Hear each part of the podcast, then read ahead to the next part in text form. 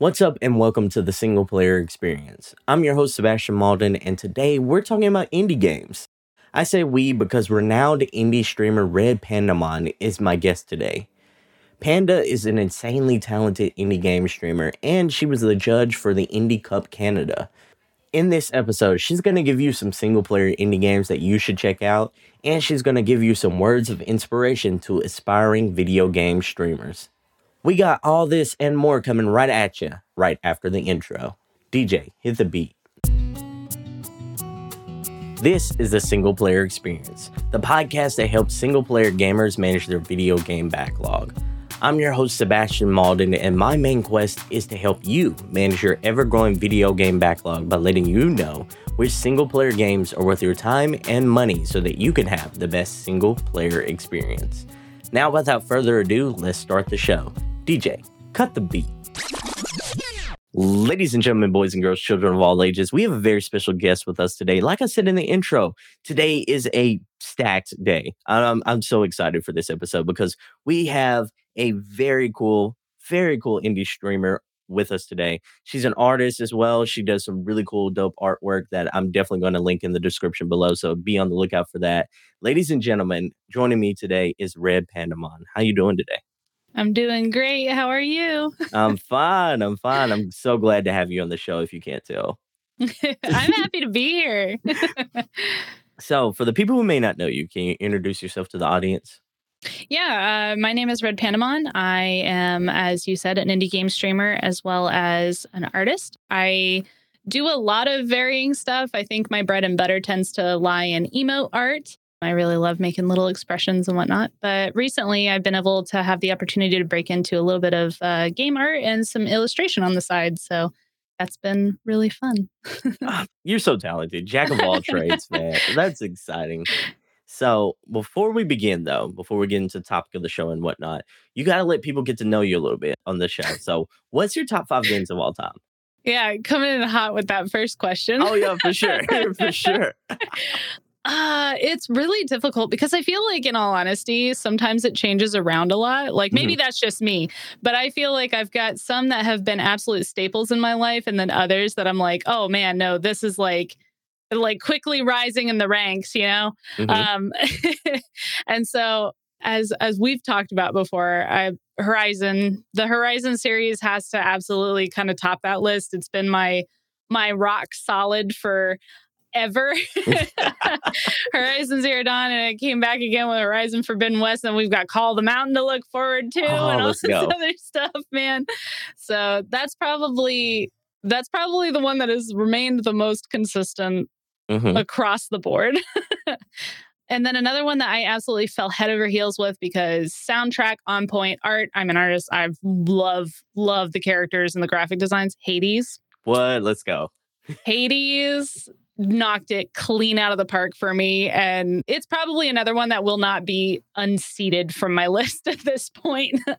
I get it. It's so good. It really is so good. It's so good.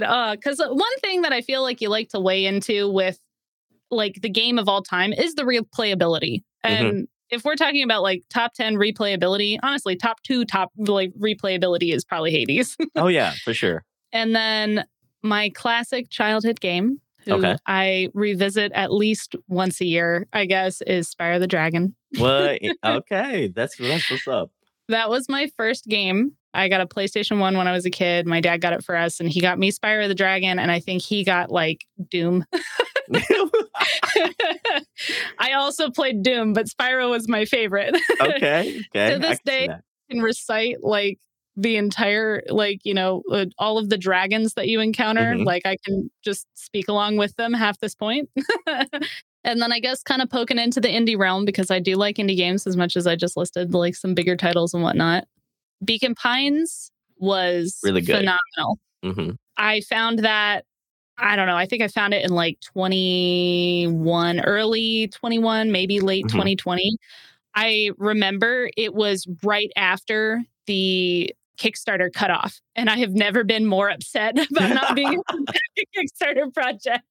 But I absolutely loved it. The character design, the artist is absolutely an incredible artist, and they put so much care into the story, and I really hope that there's more. I mean, I don't know. They kind of alluded that there's going to be like, maybe not direct like Beacon Pines sequels, but you know, that little like fun spoilers, I guess, post credits, little cliffhanger thing, you know, that they brought out. I was like, okay, I see you. We better get another.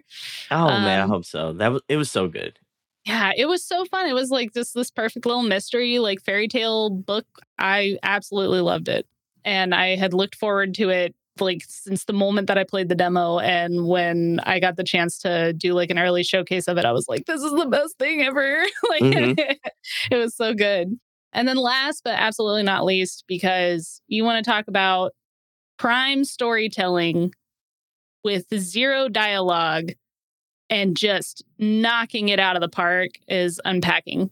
Okay. I absolutely loved that puzzle game. It reached new heights for me. Like it was so heartfelt. And like I said, there's zero dialogue. It's all like learning about somebody as you're helping like unpack their home and through the various stages of their life. Amazing.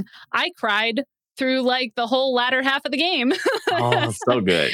And it's so good. It's so good. Everything about it was just fantastic. I'll have to get to Unpacking. That's one I never got back around to. It is the shortest play, and not in a bad way. Not in a bad way. It's very time manageable. And I tell everybody that like you should 100% make time for it, because it is like simultaneously the most relaxing and enticing game that I have played in a long time. Oh, that sounds really cool, because like I hear you can also play it in one sitting too. Yeah, you can definitely do like there's a save factor, and you can do it by chapter if you want. But I think I played it in two halves, because I just like once we got to like the mid chapter, I was like just sucked in. Like, you know, when a game pulls you in and you're just like, okay, we're here until we finish it. That's pretty much what Unpacking does. Okay. So out of all those games you listed, which one would you want a remaster or a sequel to the most? Ooh, that is a really good question. Yeah, I'm throwing some spicy ones today. Yeah, I get. Well, I mean, not that they weren't already spicy. I mean, well, we already have a sequel to Horizon, so and you know we're getting a third one, so yeah, probably. I don't know. I will say that I'm surprised they're remastering the first one. I am too. Soon. Yeah, right. I don't want to get off into the weeds with that. That's definitely something like I could talk about for days. But I am a little bit like there are other things. So probably not that one. We have a remaster for Spyro, so we don't need that one. Would you want a sequel, though? Maybe like a... Well, there's many. Yeah. I was like, would you want a new... like Crash Bandicoot got some new love, though. Oh, you mean like a new one? Yeah, like a new installment. Because Crash got some love in this day and age. Spyro seems like he's missing out on the party. I can't disagree. I love that Crash got some new stuff, you know, but Crash was also not picked up by Skylanders. That's true. And so it's like, if it was like a true to the original series, like Year of the Dragon is pretty much where I drew the line. If it was back to the OG, I would be excited for that. I'm not going to lie. But if it was another Skylanders, like, sorry if you guys like Skylanders, I don't. No, most of us didn't. Yeah, I'm like, we might need to have some discussion afterwards. But out of all of it, though, I would say, like, I would hands down 110%, even if it's just DLC, take more Hades. Okay. Like, I'm right there with 100%. As enticing as a new Spyro, you know, I'm like, all the other ones were relatively new. You know, we don't really need a remaster or anything, but I would 100% take a sequel or even just a DLC to Hades. It's like, give me more content, you know? Right there with you. Even if it's just more weapons, like more weapons, new characters to hang out with. Oh, yeah. Break the meta. Yeah, for sure. For sure. So let's talk about you, though. What inspired you to become a video game streamer? So I feel like, I don't know, my streaming journey is like, makes sense, but it's also, I don't know, I feel like it's probably not like anything to be like, oh, I had this huge breakthrough. I had like a, like many people, just a shit 2020. And that's when I started streaming. Basically, you know, I had a lot of stuff happen with what was supposed to be like a really solid dream job of mine. And it ended up you know, falling through, and a lot of things happened, and then, you know, a lot more things happened. Mm-hmm. So then we were on lockdown. And so we did the whole, like, I've met so many people through Animal Crossing, and Animal Crossing New Horizons brought everybody together and got me kind of more solidly on Twitch. I've been watching YouTube since I was younger, but I really didn't watch a lot of Twitch until I met some people and started watching their Twitch. And I was like, hey, streaming looks kind of cool. And it kind of enticed me. And I pretty much was like, I got nothing else to do. I got nothing else to lose at this point. And so I had my PC. I started streaming some games, and I started streaming predominantly my art at the beginning. But then I loved that I was able to meet so many different people with so many different interests, like what had brought me in with like the Animal Crossing, and talking to more people. And then I started meeting some indie devs. Mm-hmm. Where that really kicked off was actually this really cute little indie game called Pollyville Canyon. Okay. And one of my followers, who was also a streamer, had recommended, they were like, hey, they're looking for some people to test the game and kind of it's like, you know, full release phase and just kind of showcase it and talk about it. And I was like, heck yeah, I'm always into like doing more games. And I had just started kind of breaking into the indie scene because AAA games are really fun, but I really loved all the little short stories that the indie games were able to kind of like provide, I guess. Mm-hmm.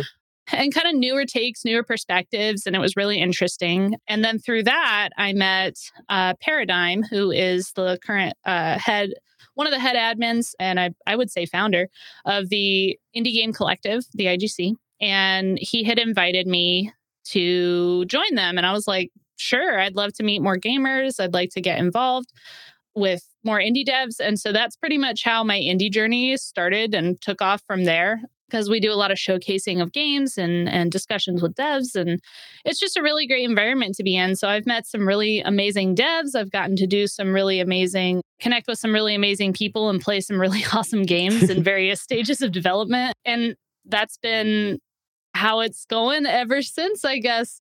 And I truly love it. And I look forward to even more interactions. You know, just this year, in this last month, I got invited to be a guest judge for Critics' Choice at the Indie Cup Canada, which had some amazing games. Oh man, we had to pare down so many.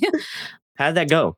It was amazing. It went incredible. In all honesty, like the submissions just from these devs alone, like we had probably like a little over 100, probably around 105, I think was the final tally. That's a lot. That is a lot of games. We had that many submitted, and we basically had to take that, and as each of us had to pare it down to, I think, 15 was like our max choice of like our favorites. Like these are our nominees, right? And then from that, they basically tallied all of the judges and then pared it down to 10. And then we had to pick, you know, our favorites and rank them from there, which was still hard. Like, you know, you would think, okay. Oh my goodness. That sounds hard, especially with so many people with so many diverse tastes in games, yes. You know? Yeah. And that's what was really cool, I think, is, you know, what I knew several of the Critics' Choice judges, and I know what they enjoy playing and what I enjoy playing are very different in a lot of occasions. So it was really cool to kind of like compare each other's, hey, what did you think of this game? And, oh, what was this? And just to kind of get those different takes, I guess, for a Critics' Choice. But I think we had a really great lineup that we were left with. And it was really difficult for me to pick my favorites out of that, to be honest. But it's so incredible. And I think my favorite thing about streaming indie games in particular, I think about it a lot, but I feel like the Indie Cup pulled even more out for me to kind of mull over this past year of why I enjoyed indie games so much, is because of the different stories, be it fantastical or a little bit more realist and serious, that they can tell without having, I want to say, like, I guess a price tag that a AAA game is always trying to aim after. That's true. Not to say that there isn't AAA games that come out with incredible stories and down-to-earth things, but I feel like indie games can kind of put that more personable touch. And just, you know, I've always been a lover of stories, and the way that they're able to kind of like curate that, it's really awesome. And there's so much more out there than just, I guess, what's on Xbox or PlayStation even. Mm-hmm. And so the indie scene has just been really exciting. And I could just talk for like 10 years, I guess, about that. But long story short, keep your eyes peeled for Spiral. Yeah. So I think that's an interesting way of putting it, because I completely agree for one thing, I always think like of indies as sort of like indie movies in a way, to where like they are, it's a piece of art that's catered towards certain individuals and not necessarily worried about like the bottom dollar of being a AAA game, and also the filter of having to appeal to so many, it's like a huge audience. Yeah, like mass audiences, because they want to get the return on their investment. And these, it's like, sure, they want the game to succeed and want it to be financially successful, but it's also about like speaking to certain individuals and really standing out amongst like a certain kind of crowd. And I was just like, when you find an indie game that really speaks to you, damn, it speaks to you really hard. Oh, yeah. I've been full on grabbed by the throat by a couple. Like I can't remember what it was that I was streaming now, but I remember I was literally like, I have to do a Be Right Back. And I just went to the bathroom and cried. Like, for real? I couldn't, not that I haven't cried on stream before, but I literally was like, I am not going to be able to compose myself for the next like 3 minutes. You know, like I needed to like rein it in a little bit. That makes complete sense though. Yeah, yeah, but you're absolutely correct. And not just to say, I mean, some of them get so creative. Like they get really unique. It doesn't even necessarily have to be one that tugs on your heartstrings or something, but sometimes the avenues that they take or the characters that they use or even just like their mechanics are just so experimental is kind of what it feels like. And it's not, like you said, kind of have to appeal to, you know, okay, X means jump, O means dodge, you know, and different things like that. It's the puzzle scene, especially. Oh my gosh, some of those have literally like snapped my brain clean in half. And I'm like, I am an idiot. Like, I want to go back to the baby puzzles. Like, I get that. I get that completely, because there are like a lot of puzzle games for me personally, because I'm not the biggest like puzzle person in games. Like I like the liked elements of them, like in God of War Ragnarok, for so to speak. Like it's a very puzzle heavy game in different parts, and I'm like that's about the extent of like my puzzle my puzzle games, because like I'm not a person who just goes looking for the limbo of the world, who like I need to impress myself with the like serious puzzles. Right Yeah, so it's... So now you're going to be knocking your head against for the next like 4 hours. Like. Oh, for sure. And looking sideways and like, what am I not seeing, you know? And then you get it and you're like, oh my gosh. Yeah. And I completely understand that. So I got a question for you. As an indie streamer, as a person who's like bread and butter is streaming indie games, I got to ask, what are 5 indie games that you would recommend to single player gamers? To single player gamers? Yeah, okay. Yeah. That's actually probably easier than the multiplayer facet, now that I think about it. You know, there's so many. There really is. There really is. 5. You said 5. Yeah. Let's limit it to 5. Right. And you can mix and match. You can pick different genres, whichever one you think. Oh, I will. I have some in the back of my head already.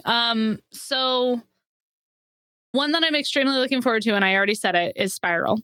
I played the demo. Was the slice that I played was, I kid you not, 15 minutes. And then I had to have like, you know, 30-minute shower cry after. Oh, wow.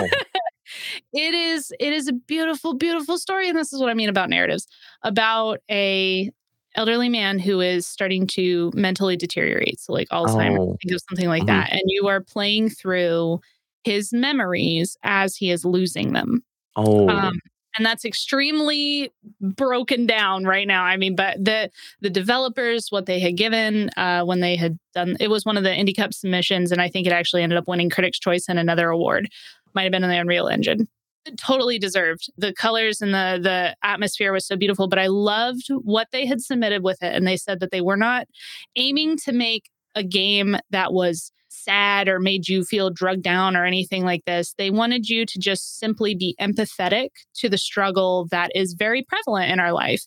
And I went into the game with that kind of mentality. You know, it was like, we're not here to like be sad. They're not here to really like gut you with the story or anything. They just want you to be open and receptive to the struggles that are very real to certain individuals, you know, be it somebody who has a family member who's struggling with it, or somebody who's struggling with it directly. It's a heartbreaking kind of thing. And so just being able to kind of like put yourself in those shoes And as you're playing through the experience, it never felt like you took over the character. It literally felt like you were just going with him, like, you know, through sweet memories, you know, walking with him and experiencing that. And it was extremely well done and extremely emotional. And it is coming out next year.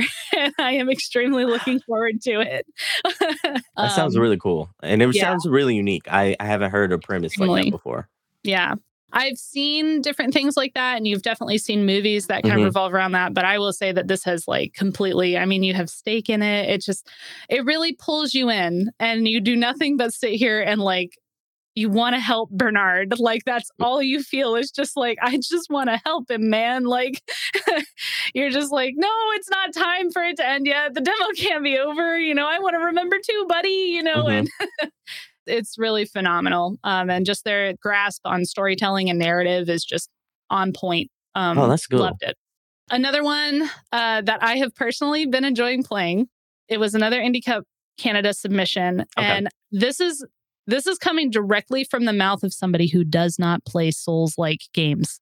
Oh, wow. Okay. So it's a Souls-like game. Yes. I love the look of them. Love the art design. I will literally watch hours of Let's Plays on this stuff, but I will never touch a game because I rage at the drop of a hat. There's a reason why I play indie games that are cozy. It's for my blood pressure. And so I've just never thought to touch one, you know, whereas my partner, he loves those kind of games. He's been playing the crap out of Elden Ring right now. Is it his game of the year? I don't know. I'll have to ask him that, you know? Yeah. I don't think we've discussed our game of the years yet. But the indie game, right, is Souls-like. And it is 100% a love letter to the genre. Okay. 100%. It is called The Last Hero of Nostalgaia. So like nostalgia. And it is this kitschy, like play on, you know, kind of unique styled indie game that I played, you know, to judge, and I'm still playing it. Like I continued playing it because it is so much fun. And it is your typical, like, it is not forgiving. Yeah. Like I'm not saying that it's easy, but it's so cool because I was like, for someone like me as like just kind of an entry level, or my partner who has played so many of these, he loves it too, because he's like, oh my God, I get these references. You know, it's kitschy. It makes joking references to all the different soul type games. And, you know, you see like little Easter eggs stuck in there and of like classic gaming, and it's extremely clever. And I love how seamlessly they have bridged that gap for somebody who does not play those games, but enjoys them, watching them. And someone who actually genuinely loves playing those games ridiculous amounts. And we both are just like enraptured with it. I just pulled this up, and I kid you not, like I saw a trailer for this like a couple of months ago. And the premise is like very unique because you play as this almost like stick man, like skeleton kind of guy. And which I'm, you like, do get to customize your character at the beginning. Oh, that's so dope. So I saw it and I was like, that's an interesting premise. And then I kind of like forgot about it. But now like hearing you rave about it, I really want to check this one out. I highly recommend it. Even if you like, let's say you've had like an inclination into being like, man, maybe I would attempt a Souls-like game, but the right one would have to go, try it. 10 out of 10. Like, I immediately did. I gave it a perfect score because the storytelling, the narrator, the design is so cool because you see certain things that are rendered into HD and others that are like early, like Doom. And I'm talking like PC early Doom pixelated. And it's meshed together because you're pulling the world back to existence. Basically, that's the whole point, is you're there to save Nostalgaia because it's getting forgotten. So it's kind of breaking apart and breaking down around you. And you're kind of pulling these areas back to that like HD, you know, so you see like polygon enemies, you see high rendered enemies, you see like, it's just the sheer design in it is extremely incredible. That's really cool. And it's such a unique premise because I mean, we've all played Soulsborne games or like that type of genre before, but like I've never seen anything quite like this, especially with the art style, because it kind of like it kind of gives me a little bit of, I don't know, like kind of Borderlands-ish kind of art style kind of vibes. Sure. And then it kind of also has its own little unique flavor there, too. But I've never quite seen anything quite like this. Yeah. So that's number 2. Mm-hmm. I highly recommend it. It's out right now. You don't have to wait for it even. It's amazing. Okay. I absolutely loved it. Another indie game that I really enjoyed, and it's actually free to play. Oh, really so quick. Zoom meeting is about to end. I'm going to send you another link. No problem. But Alitu is still recording, so you can keep talking, though. Oh, okay. Just let you know. So what's the next game on the list? Yeah. So the next one that I absolutely enjoyed, and it's free to play. It is called Karis Vale. So again, since it's free to play, be sure you leave a review. Be sure you like it. Be sure you do all the things to promote it because Brendan did an amazing job. And I'm not going to say too much about it because that's the fun part. But basically, you have to play it all in one sitting. It is a game that will not take you any longer than 45 minutes.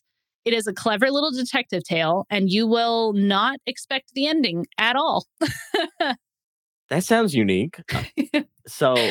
give me what really stood out to you about this game. Yeah. Well, it was made by like 2 people. That's always an amazing story. Like, yeah. I'm so impressed with what like a small team can do. Right. Yeah. It was made by 2 people and it was a student project at the time. It has really, I really don't want to give away too much. Yeah. You don't want to spoil it. It has really unique art style. It's one of those classic like top-down pixelated. So it's kind of got like a early Pokemon vibe, I want to say, you know, like handheld. It really feels like that. And the repetition, like there are a couple different endings that you can get. And the way that the story is presented and the way that you have to kind of use your detective skills to get to the bottom of it, you think that you have discovered it multiple times. And then you get to the end and you're like, oh, I have no idea what I'm doing. Never mind. And so in all honesty, it was just a really exciting, like little play and extremely impressive for just, like I said, a free game. They released it for free. It's just a clever kind of game. And the fact that I feel like you could at least get a couple bucks out of it, to be honest. The work that they had put in on it. It's very, very impressive. I really, really can't speak highly enough from Brendan Ty, and I can't wait to see more from him. Oh, that sounds really cool. So what's the next game? So as far as indie games go, I have my list in front of me. I like that you have a list. I do. I have a database. I have a list right now, but I have a database of games. Another indie game that I absolutely thoroughly fell head over heels with this year playing was Bear and Breakfast. Oh, I hear so many good things about it. Amazing. Incredible. Fantastic. Like, the art is... adorable. I mean, it has been a minute since I've looked at something and been like, I want all of the merch that I can get from this. It's really cute. And I guess just give a little bit of backstory on that one. You are a bear and you're trying to open a B&B because you want money to be able to like pay for things and save the forest. So what's not to love? So really, what was your favorite gameplay mechanic about this game? Yeah. In all honesty, I've played, because this is my realm. I have played a lot of cozy games. I have played a lot of simulations. I have played a lot of builders. I grew up a Sims kid. Like, I've played a lot of things like that. I think that this has one of the best building mechanics in it. Oh, wow. Because you still, like, it's not too much, you know? I feel like it's a really delicate line to ride in a lot of those areas to where it's like you have a lot of resource management or not enough, or you have way too many customization options or none at all. Like you can make it blue or green, you know? And not only do you have to like, you know, collect materials, you also have to build them or upgrade them and then build and upgrade certain rooms or houses that you find. So it's not like you're building something from the ground up. You're like improving on what is already there. And so I'd say other than like the art just being absolutely like the character design and the art was literally the most charming thing. I loved it. I think that the building mechanics just inherently were so easy, but comprehensive, like easy to understand, but super robust, you know, and I really enjoyed. I could spend hours on a room or I could like go explore the world. It didn't matter. So is the building mechanics more complicated than a Cult of the Lamb, so to speak? Because on the Cult of the Lamb, you just drop something down, really. Yeah, I would say that the building mechanics are more complicated. I'm using air quotations because Cult of the Lamb is just kind of a drag and drop one, yeah, which sure. Speaking of, that's like my fifth for this year. Oh, is it really? Yeah. But Bear and Breakfast, so you have a tool bench. So you have to go and collect stuff from the world. So, you know, you collect stuff from Cult of the Lamb, but there's really only like 2 resources. Yeah. Whereas in this game, I think you have several, you know, and then you'll either refine it or you can use it to purchase certain things, you know, because you might need like a special piece to like make something work. Mm-hmm. So then you'd purchase that from like the merchant. And then you have to use your tool bench. And then what you do at your tool bench is you either build the base or you upgrade your base or you know, upgrade. So there's multiple tiers of upgrades that you can do. There's a bunch of different like, you know, you collect to build or you craft snacks or something. So I'd say it's more in depth than something as simple as Cult of the Lamb, but it's also not overwhelming. I'm trying to think of like a comparison. I'm thinking of, because the only thing that's coming to mind right now is Paralives, because that's another one I'm really looking forward to. But that one, the point of it is being able to like adjust things extremely minutely. Like you're supposed to be exorbitantly detailed in it. But Bear and Breakfast, I think, is a really great little balance of that kind of stuff, to where it's like you kind of collect materials and then build and then upgrade off of those builds and whatnot. Okay, that sounds pretty cool. So yeah, I really loved it. So it's very good. Yeah, it's very good. Okay, sorry everyone for being punny, but all right. So the fifth one, Cult of the Lamb. Yeah. I understand how you feel, because there was a period in 2022 when I was legitimately obsessed with this game. Like I just couldn't stop playing. Like I loved everything about it. It really is. Yeah. Thoroughly loved it. Again, I'm a sucker. Like the very first thing to grab me with anything is the art style. Like when I'm looking at indie games and I'm like, ooh, that looks cool. Let's grab that one. You know, that's the very first thing. And then, you know, then we discover the story and everything and see if it's worth salt. But Cult of the Lamb obviously has a very grabby art style. It's adorable. I absolutely loved it. I'm kind of curious if it still falls under indie game category, though, now that I think about it. I almost has that argument of being like, it does still feel like an indie game, but it feels like a AA type game. You know, not necessarily AAA, but kind of AA kind of status. But I don't know. It's like, considering I found it when it was an indie game. Yeah. But I don't know. It's almost like, it's almost the same argument with Hades, right? Because I'm like, Hades has a bigger budget than most indie games would have.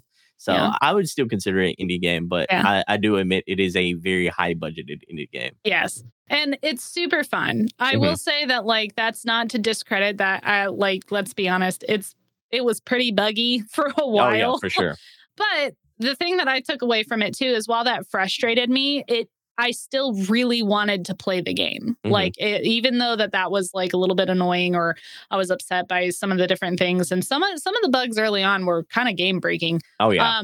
I still wanted to get in there. I still wanted to play it. I still loved the art style. I still liked the story. I still liked, you know, the die, try again kind of thing like that. And then the base building. I feel like, you know, Hades had it with like its upgrading system and whatnot, but you kind of got to customize your base with the followers. Like, whereas with Hades, it was simply cosmetic and making things look nice and making people happy, which I absolutely loved, not discrediting it at all. But I really enjoyed being able to pick and choose like where I put certain things, like in the Cult of the Lamb, and that it was like very reliant on like how big my following was at the time. And, you know, there was like more stakes involved. I appreciated that there was a balance to like, you have to maintain and do your due diligence at your base, as well as you have to do your runs. Like, you can't prioritize one or the other.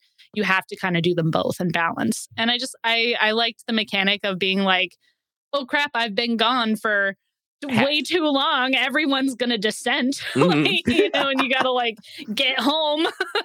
Yeah. And then like, you know, everything goes down when you like get home. You see like either everything's fine and everyone's doing their thing, or like everything's going to hell in a handbasket. Everything's on fire. Yeah, for sure. For sure. You got like 2 followers dead. Everyone's throwing up. There's poop all over the place. You like, have to imprison the other half. Exactly.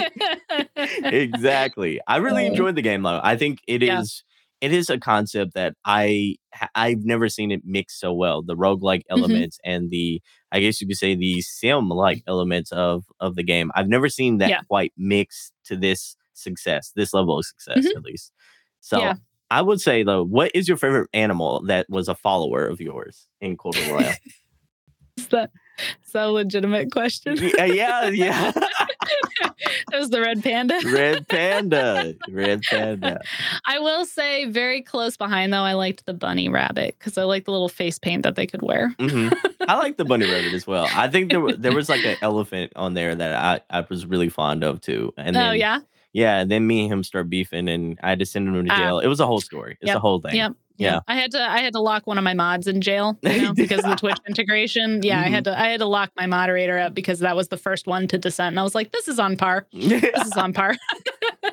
Got to shut it down, basically. That's so funny. So, what is your game of the year so far? It's 2022. We're at the end of the year. What is your game of the year so far? What is my game of the year? Oh man, that's hard. I gotta think, what have I been playing so much? I mean, in all honesty, like when I'm not playing Forbidden West, it's usually an indie game of some kind. Mm-hmm. And there's been so many this year that were good. Oh my gosh. Okay, hang on.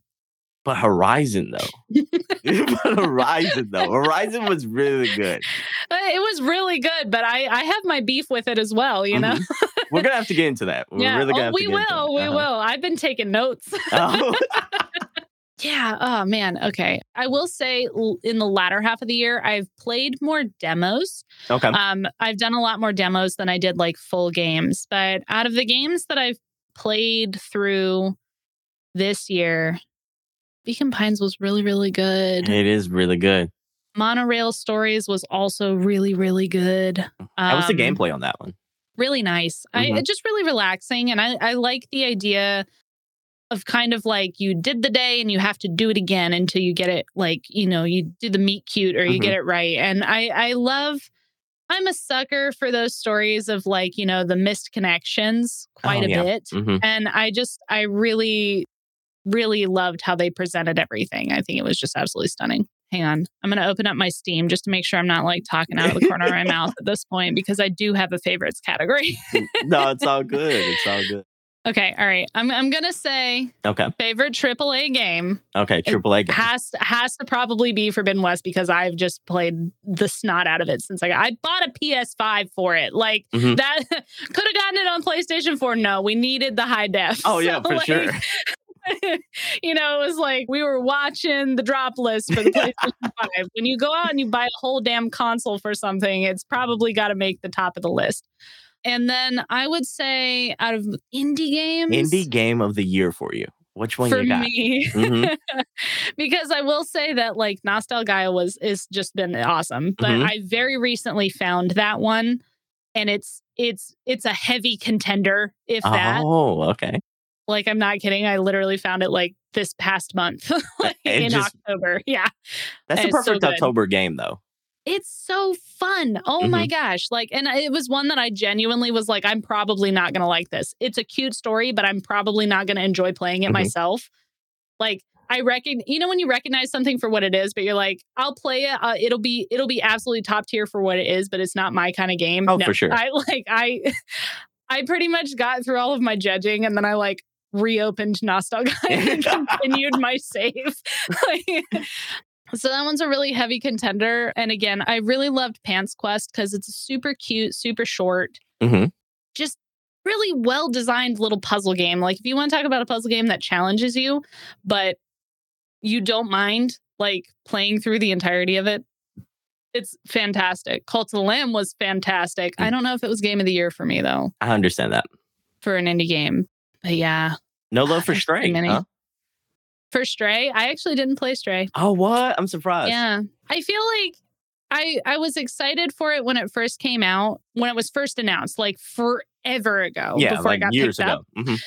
And I really, really enjoyed the concept. But, you know, I mean, there's only so much time in the day. Really, and I was like, I'll probably just watch somebody play this. And I ended up watching the entire playthrough. And I'll be honest, by the end of it, I wasn't upset that I didn't buy it. I understand that. Yeah, I feel like it wasn't what I feel like everybody has said this about it. So I feel like I'm not in the minority here, but I feel like it wasn't what was originally advertised, I guess. No, it's completely different. Yeah. And I was really looking forward to the idea of a game where you're just kind of like a fly on the wall, for lack of a better term, kind of going through your like post-apocalyptic cyberpunkian life, you know, just kind of like watching scenes play out, or, you know, just being a cat. And I was like, that is not what this game is it? Like, no, not at all.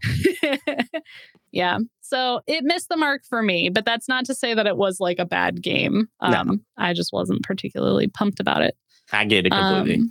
And then there, if you want to talk about a game with a cute little red panda that is just absolutely darling, Aka. Okay.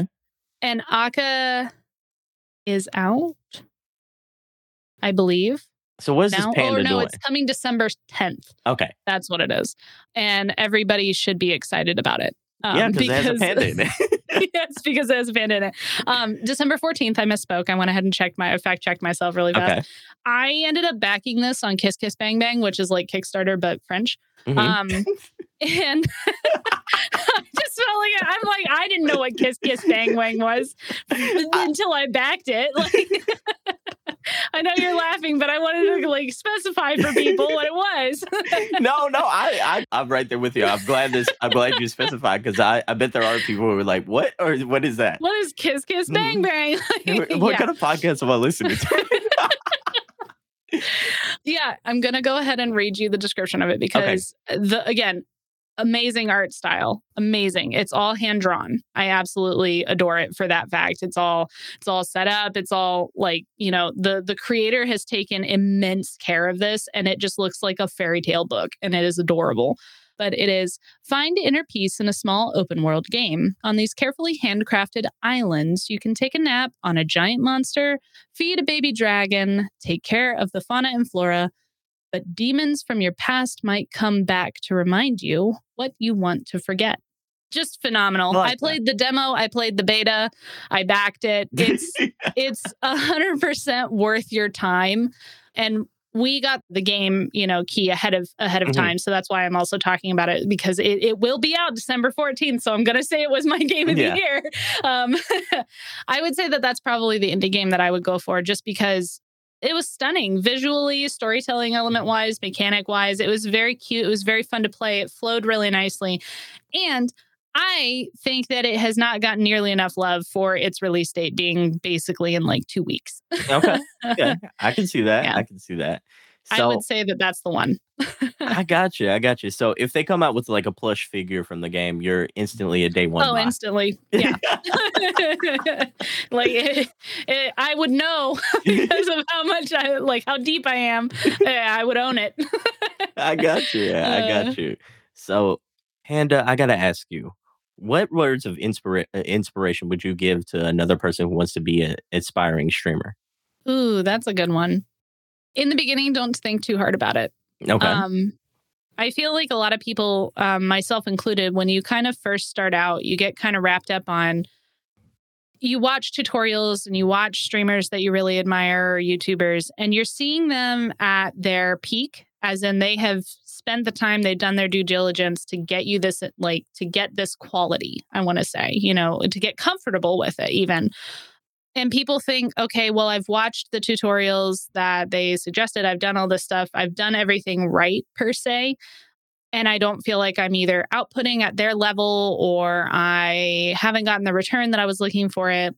I know that I want to be the person that comes up with like really inspirational stuff. You know, it's like, you can do it, and everything is stars the limit, you know, pierce your sky, you know, Gurren Lagann it up. But I feel like the important thing is to become comfortable with yourself and just start, you know, pick a game that you really vibe with, and not something that is the top of the charts watch right now or something, you know, focus on being able to talk just about the game and to yourself and everything before thinking, okay, I need an audience. Don't focus on the number. Turn the freaking number ticker off. Like if you're live and you're sitting there like I'm live to 15 people, don't, just turn it off. I feel like that we tend to get caught up in a lot of things to where it's like, I'm going to make it big, or I'm going to be a person that can 1% it, or I'm going to be able to get the break. And that is a possibility, you know, but a lot of those situations, it was the right place, the right time, and the perfect storm. And it's also a protectant for yourself, because you can very quickly head into burnout because you are overburdening yourself with numbers and making sure that you're on all of the social media sites and maintaining all of that and doing a posting radius, the amount of hours that it takes, I guess, to sink into that stuff, people aren't really aware of until you're in it and then you're tired, you know? And so, you know, just start small, start slow. Don't try and do it for the numbers, but, you know, take time on yourself and take time in your community and have fun with it. And then the more that you do that, the more people see you having fun and doing stuff that you enjoy. Those are the people that you're going to procure. And those are the people that you're going to build into your community. And then the community itself helps you build a better environment, helps you build a better label or brand, helps you find out what you enjoy doing more. I feel like my branding changed halfway, 3/4 of the way through my streaming journey because it was then kind of focused on the community stuff, and they helped me come up with inside jokes. And that was the thing that built into something else. And, you know, it depends on what you want to do. If you want to just get really good at a game, you know, that's a really great thing. If you want to focus like I did on community and indie games and discussions with people and getting to know other people, you know, that just comes with conversing. That just comes with talking. And so I feel like the best takeaway for me is don't completely throw yourself both feet in, like, I got to get on Twitter and I got to get on Instagram and I got to get on TikTok and I got to do all this, because those hours will add up very fast and you will get very, very tapped very quickly. But if you focus on the stuff that makes you happy and, you know, meeting people and enjoying the same things and building a community around that, I think you're going to be a lot happier in the long run and have a little bit more gas in the tank, you know? That's some really good advice. Really good advice. I have two last questions for you. Yeah. So, round robin of questions here. Here we go. I got to ask, it's a whole like rigmarole we do on the show where we ask a whole bunch of random questions and see how you respond. We're going to see, you know, how either crazy you are or how like, you know, like how in line with everyone else you are. We're going to just dive deep into it. So here we go. Round robin of questions time. Let's go. So, solve the age-old argument. Does pineapples belong on pizza? I have eaten pineapples on pizza since I was a child. Whether or not you think it does, I do. Okay. All right.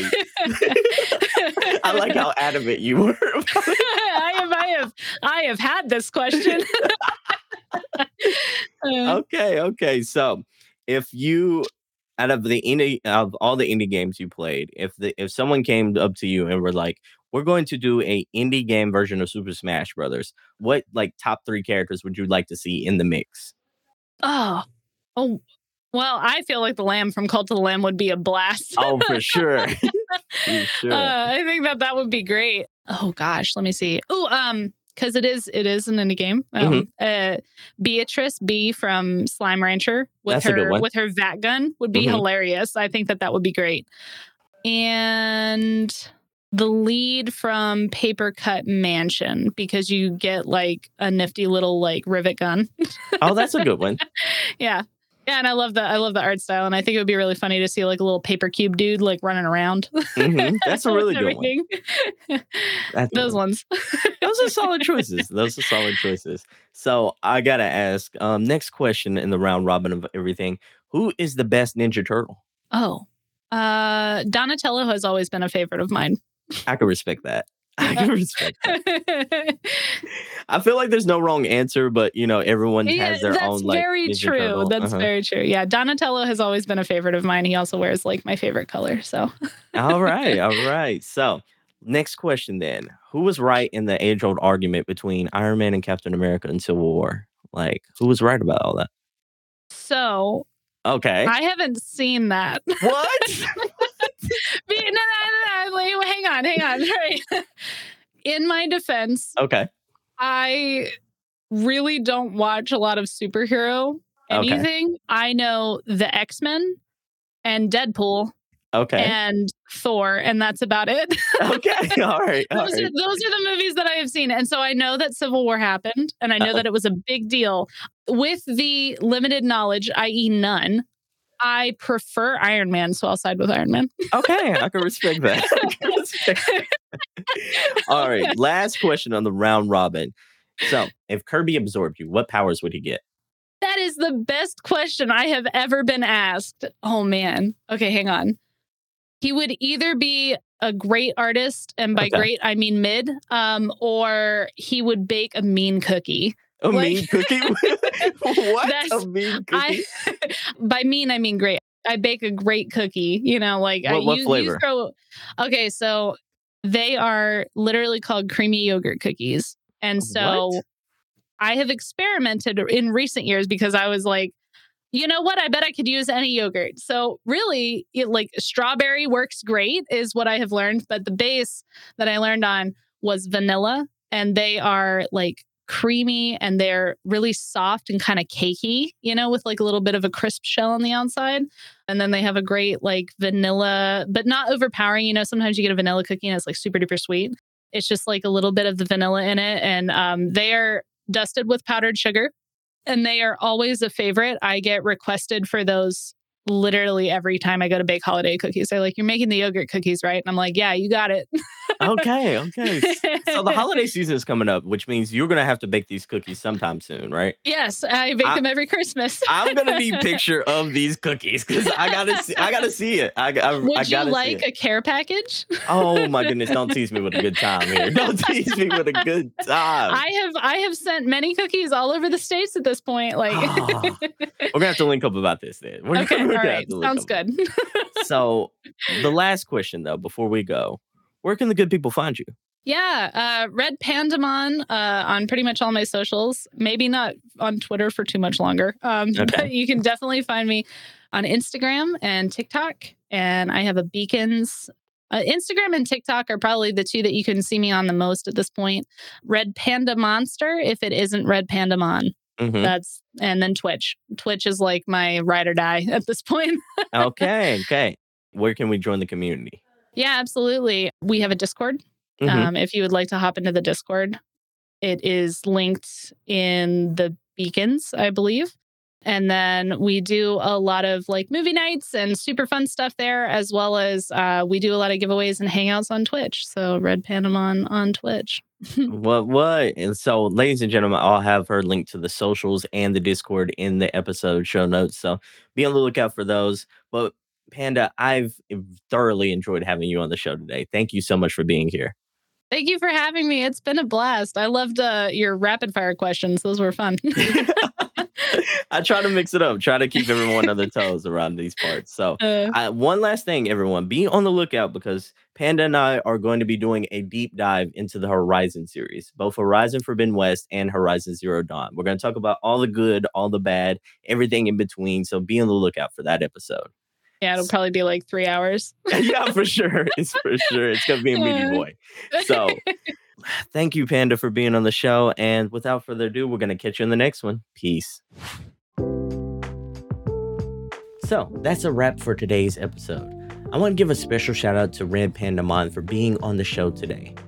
I want to also remind you that if you want me or my community of gamers to give you feedback on your video game backlog list, then join us in the Single Player Experience Discord server. Once you're in, feel free to share your video game backlog list or just talk about good single player game experiences that you've had lately. The link to join the free Single Player Experience Discord server is in the show notes. Thank you so much for listening to today's episode, and I hope to catch you in the next one. Stay safe, everyone, keep gaming, and I'll see you next time. Peace.